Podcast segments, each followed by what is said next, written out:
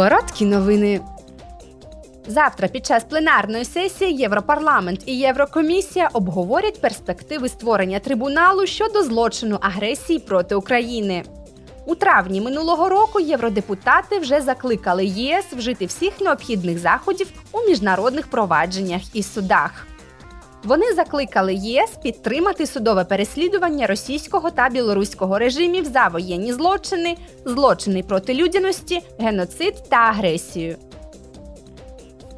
Також завтра у Страсбурзі депутати Європарламенту заслухають верховного представника ЄС з питань зовнішньої політики Жозепа Бореля щодо нової стратегії зміцнення партнерства між ЄС та Латинською Америкою. У жовтні минулого року міністри закордонних справ обох регіонів погодили стратегію вдосконалення двосторонніх відносин. Цілі цього партнерства включають модернізацію існуючих угод про торгівлю та асоціацію, а також співробітництво щодо зеленого переходу.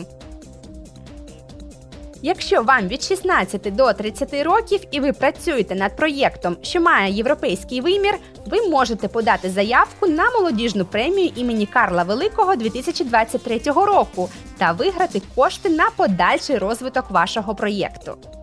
Щоб претендувати на цю премію, проєкти мають відповідати низці критеріїв. По-перше, вони повинні стимулювати європейське та міжнародне взаєморозуміння. Вони також повинні сприяти розвитку спільного почуття європейської ідентичності та інтеграції. Нарешті, вони повинні служити взірцем для наслідування для молоді, що живе в Європі, і пропонувати практичні приклади життя європейців як однієї спільноти. Заявки приймаються до 2 лютого.